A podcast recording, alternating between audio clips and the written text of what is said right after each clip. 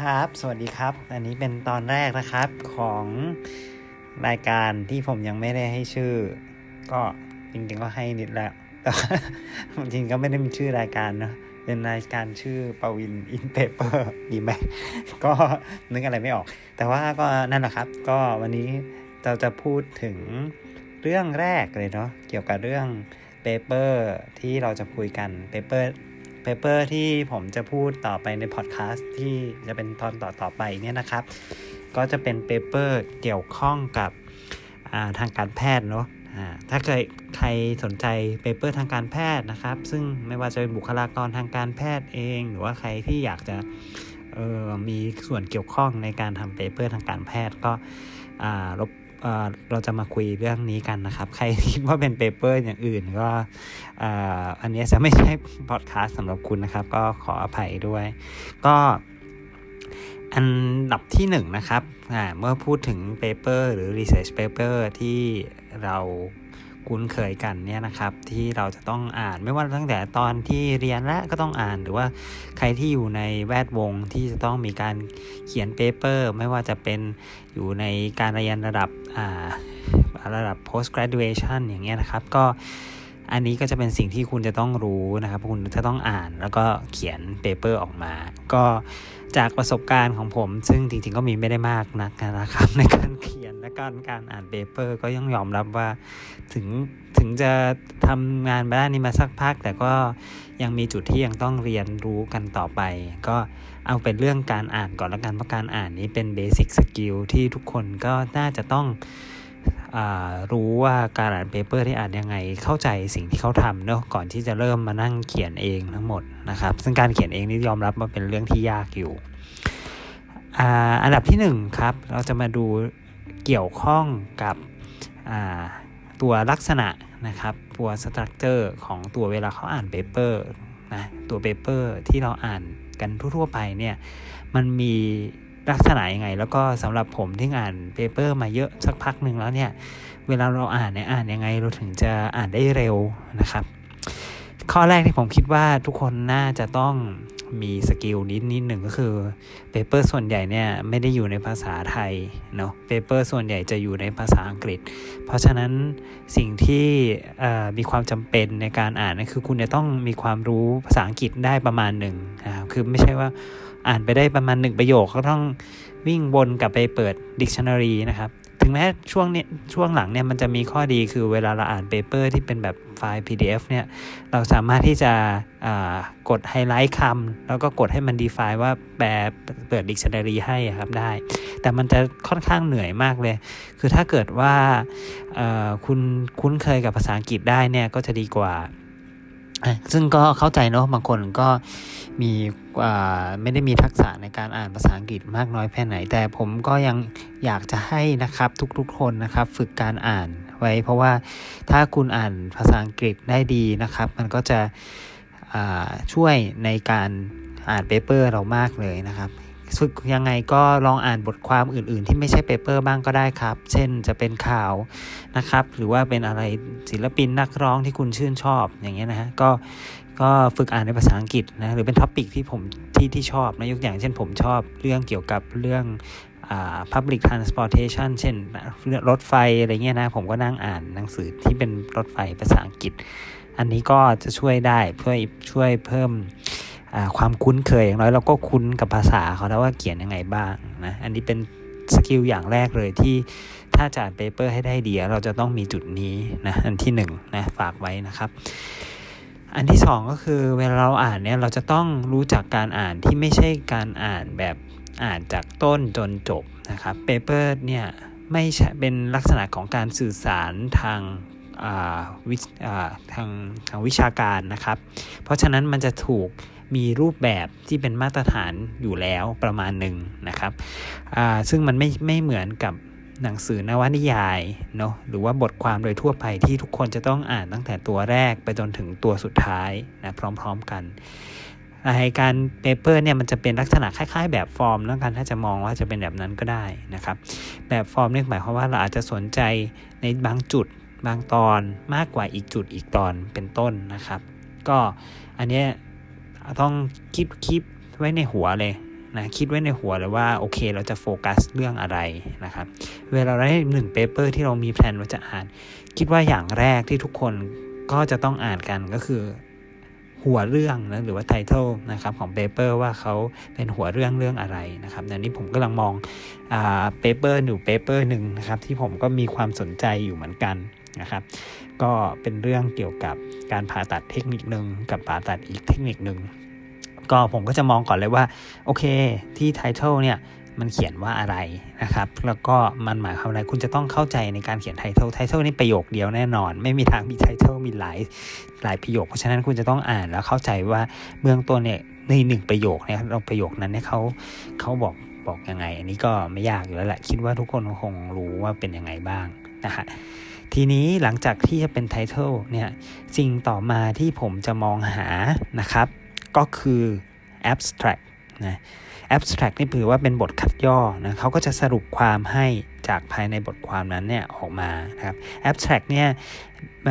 มีใน abstract ของ paper นี่มีหลายแบบนะบาง paper ก็แบ่งเป็น structure abstract หมายความว่าไอตัวข้างใน paper เนี่ยเขาก็จะแบ่งเป็น แบ่งเป็นหัวข้อหัวข้อเขาก็จะสรุปของแต่ละหัวข้อออกมาใน abstract อีกทีหนึ่งกับ abstract บางแบบนี่คือเป็น abstract รวมๆเหมือนกับเขียนหลังปกนิตยสาร หรือว่าโทษหลังปกหนังสือเนี่ยนะครับ หรือว่าจะเป็นเขียนแบบแบบเวลาเราดูภาพยนตร์แล้วก็มันก็มีมีเรื่องย่อของภาพยนตร์อย่างนั้นนะครับ บางคนก็เขียนอย่างนั้นก็มีขึ้นอยู่กับว่าแต่ละสไตล์ของเขาเป็นยังไงบ้างนะแต่ว่ายังไงก็ตามในแอปแ c t ก็จะเป็นบท ที่ย่อที่สุดแล้วที่เราจะอ่านแล้วยังเข้าใจได้อยู่บ้างว่าเขาทำอะไรแล้วมันเกิดอะไรขึ้นบ้างนะครับ ก็อันนั้นก็จะเป็นสิ่งถัดมาหลังจากไตเติลที่ผมอ่านนะเวลาที่เราอ่าน abstract เนี่ยถ้าเป็น structure abstract เนี่ยเราก็จะ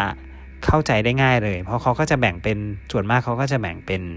ตอนๆนนะครับว่าแบ็กกราวของเรื่องเนี้ที่เขาจะเขียนเป็นยังไงบ้าง material method หรือบางคนก็เขียนว่า method เฉยๆนะเป็นยังไงบ้างนะครับแล้วก็ result ออกมาเป็นยังไงบ้างนะครับแล้วก็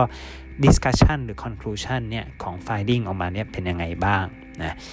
ก็อันนี้เป็นอันดับแรกเลยเวลาที่เราอ่านเนี่ยเราจะ get information เนี่ยเราต้องเข้าใจที่ abstract ก่อนนะเพื่อเป็นการประหยัดเวลานะ ทีนี้หลายคนอาจจะสงสัยว่าเอ้ย abstract เนี่ยบางทีมันไม่เหมือนข้างในได้ปะก็จะบอกว่าได้เหมือนกันนะแต่ว่ามันน้อยมากนะ เดี๋ยวนี้มันเป็นคล้ายๆข้อปฏิบัติกันแล้วว่าใน abstract เนี่ยมันก็จะต้องเขียนล้อเลียนไปกับในตัว paper นะไม่งั้นเวลาคนมาอ่านมันจะงงมากเลยอัน abstract เขียนแบบหนึ่งแต่แต่ตัว result เขียนอีกแบบหนึ่งนะก็จะไม่เป็นอย่างนั้นแล้วล่ะนะหลังหลังหลังหลังนี้ journal ที่มีคุณภาพก็จะเป็นตรงกันนะครับ แล้วก็ ตัวเลขก็ต้องตรงกันเลยเนาะ เพราะว่าเคยอ่านแล้วเปเปอร์เก่าๆมันบางทีมันไม่ตรงกันอย่างเงี้ยก็ก็อาจจะเขียนคอมเพลนไปเลยถ้าเกิดว่าเราไม่ไม่เข้าใจนะไม่ไม่ต้องไม่ต้องแบบเป็นคนที่เชื่อทุกอย่างของ paper เนาะเวลาอ่าน paper เนี่ยนะบางทีเขาพิมพ์ผิดฮะ บางทีบางทีพิมพ์ผิดหรือบางทีตรวจสอบมาไม่ดีนะครับ ก็อันนี้ก็สามารถจะเขียนเขียนแย้งกลับไปได้ที่ตัวเจอเน่านั้นก็ได้นะครับคนอื่นมากเดี๋ยวนี้เขามีอีเมลให้อยู่แล้ว หรือว่าส่งไปที่ author นะครับหรือคนแต่งตรงนั้นก็ได้อีกเหมือนกันนะครับก็เขาก็อาจจะตอบกลับมานะสำหรับคนแต่ง แต่ว่า editor ส่วนใหญ่จะตอบกลับมาอยู่แล้วละแต่ว่าถ้าเป็นคนแต่งในบางทีเขาก็นะ แล้วแต่คนว่าว่าเป็นยังไง ทีนี้หลังจากที่ผมได้อ่านไปแล้วเนี่ยผมก็จะรู้แล้วโอเค ใน method ใน abstract เขียนว่าเขาทำยังไงบ้างในที่นี้ผมกำลังอ่าน paper ที่เป็นเกี่ยวข้องกับ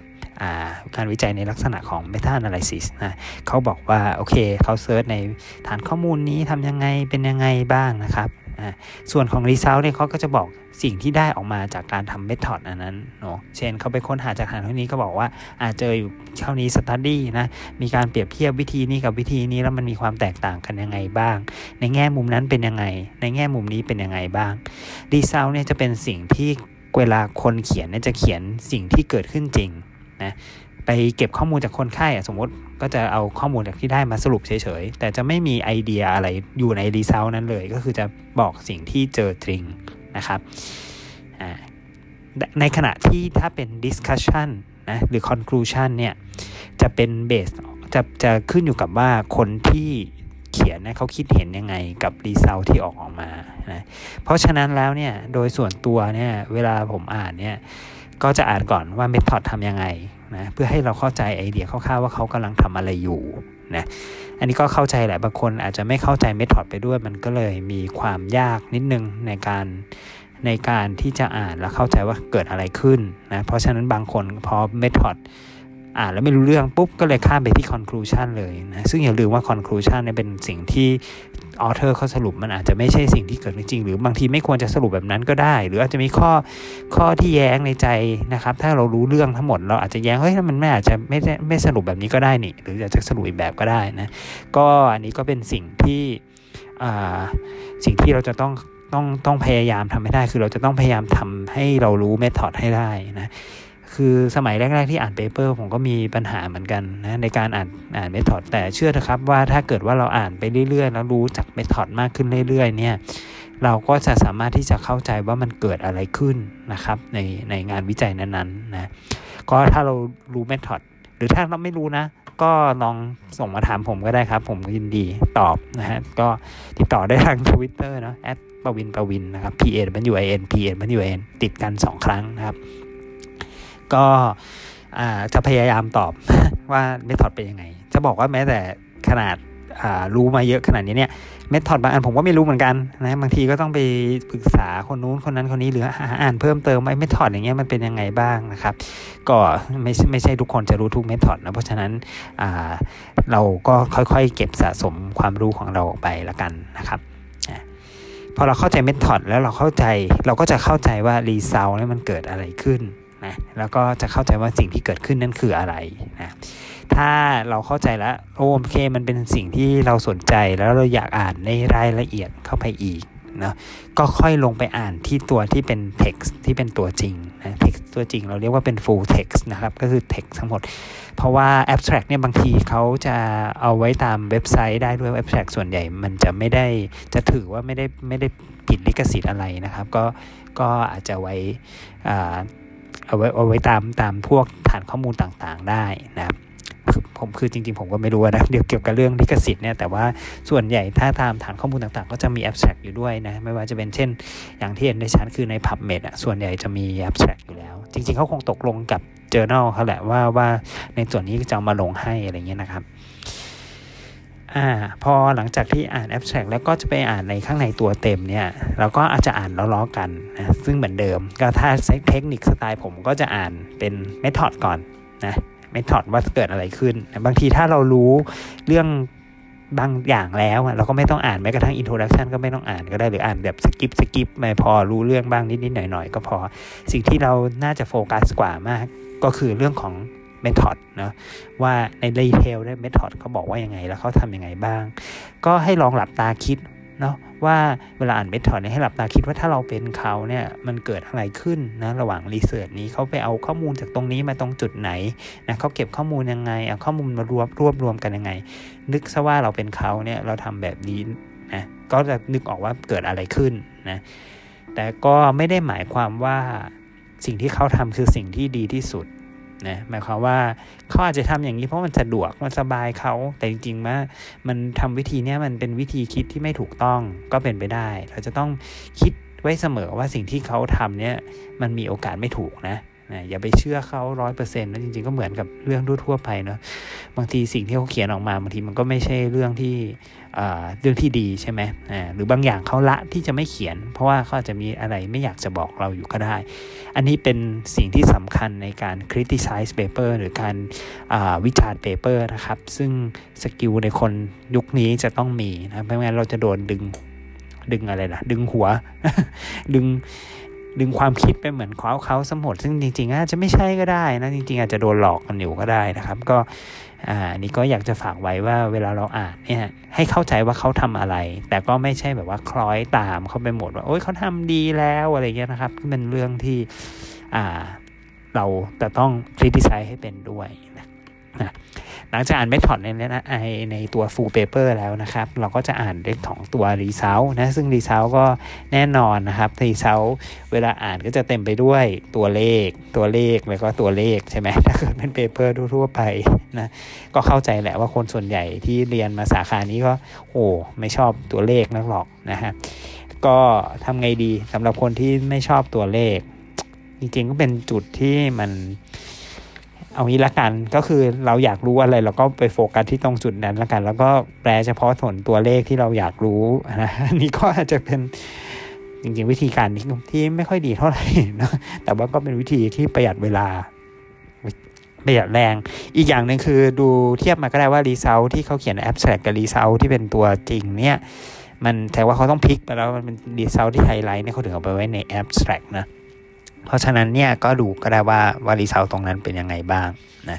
ในส่วนของ discussion นี่เป็นอะไรที่ผมแทบไม่อ่านเลยครับนะต้องบอกไว้ก่อนนะใน discussion ใน paper เนี่ยนานนานจะอ่านได้ทีหนึ่งเพื่อแบบเอออยากจะดูไอเดียเขาเฉยๆอะไรเงี้ย แต่ว่าโดยส่วนใหญ่ก็อ่านอ่านไปงั้นๆนะครับ ก็เพราะว่ามันมันไม่ได้เป็นเรื่องที่ตรงไปตรงมาเสมอนะ หรือว่าอีกอย่างหนึ่งคือเราอาจจะอ่านเพื่อแบบ get ไอเดียว่ามีใครทำแบบเขาบ้าง เพราะส่วนใหญ่ discussion นี่ก็จะต้องมีการเทียบกับงานวิจัยอื่นๆนะเผื่อเราต้องการข้อมูลเพิ่มนะว่าอันนู้นเป็นยังไงอันนี้เป็นยังไงนะก็เราเทียบกับของคนอื่น คนอื่นทำแบบเดียวกันได้แบบนั้นหรือเปล่าเขาก็จะเขียนเรื่อง discussion แต่ว่า discussion เนี่ยเป็นอะไรที่เขียนยังไงก็ได้นะเพราะฉะนั้นเนี่ยต้องระลึกไว้ว่ามัน ไม่ใช่อาจจะไม่ใช่ความเป็นจริงก็ได้นะมันอาจจะเป็นสิ่งที่เขาแค่อยากเขียนตรงนี้ แล้วก็ไปพลิกเอาตรงนี้มาเขียนก็ได้ เพราะฉะนั้นเนี่ยอาจจะเป็นความจริงเพียงด้านเดียวเนาะไม่ได้ฟังความจริงของทั้งสองด้าน อย่างนี้ก็เป็นไปได้นะเพราะฉะนั้นอันนี้เป็นสิ่งหนึ่งที่จะต้องฝากเอาไว้นะครับ ว่าใครอ่านเนี่ยก็ discussion แนะนำอ่านแบบอ่านแบบ ผ่านๆก็ได้นะครับว่าว่ามันยังไงบ้างเผื่อจะมีอะไรไอเดียเฉยๆ get ไอเดียเฉยๆแต่สิ่งที่อยากจะให้คุณโฟกัสกันนะก็จะเป็นเรื่องเกี่ยวกับ method นะครับแล้วก็ตัว result ที่ออกมาจริงๆ เพราะเป็นสิ่งที่เกิดขึ้นจริงในงานวิจัยนั้นๆ โดยปราศจากสิ่งที่แต่งเติมลงไปนะยกเว้นเขาพิมพ์ผิดโอเค ก็อันนี้แหละครับก็เป็นวิธีการอ่านเบื้องต้นคร่าวๆ เกี่ยวกับ paper นะ อยากให้ทุกท่านลองเอา paper นะครับ แล้วมองลองดูนะครับ วิทลองใช้เทคนิคนี้ดูนะว่าในการอ่านแบบนี้มันน่าสนใจมากขึ้นหรือเปล่านะก็ถ้าใครมีเทคนิคอื่นๆ จะลองแชร์กันดูก็ลองได้นะครับ ก็เดี๋ยวผมจะลองมาคุยกันว่ามีเทคนิคไหนน่าสนใจนะฮะก็เดี๋ยวจะแชร์แชร์กันในพอดแคสต์อันนี้นะครับ โอเค ก็สำหรับวันนี้ก็ ลองเทคนิคแค่นี้นะครับ ก็ถ้าติชมอะไรยังไงก็ติดตามได้ทางพอดแคสต์นะครับปวินอินเพเปอร์นะครับ ก็แอดติดต่อที่แอดปวินปวินใน Twitter นะครับ โอเค ขอบคุณครับ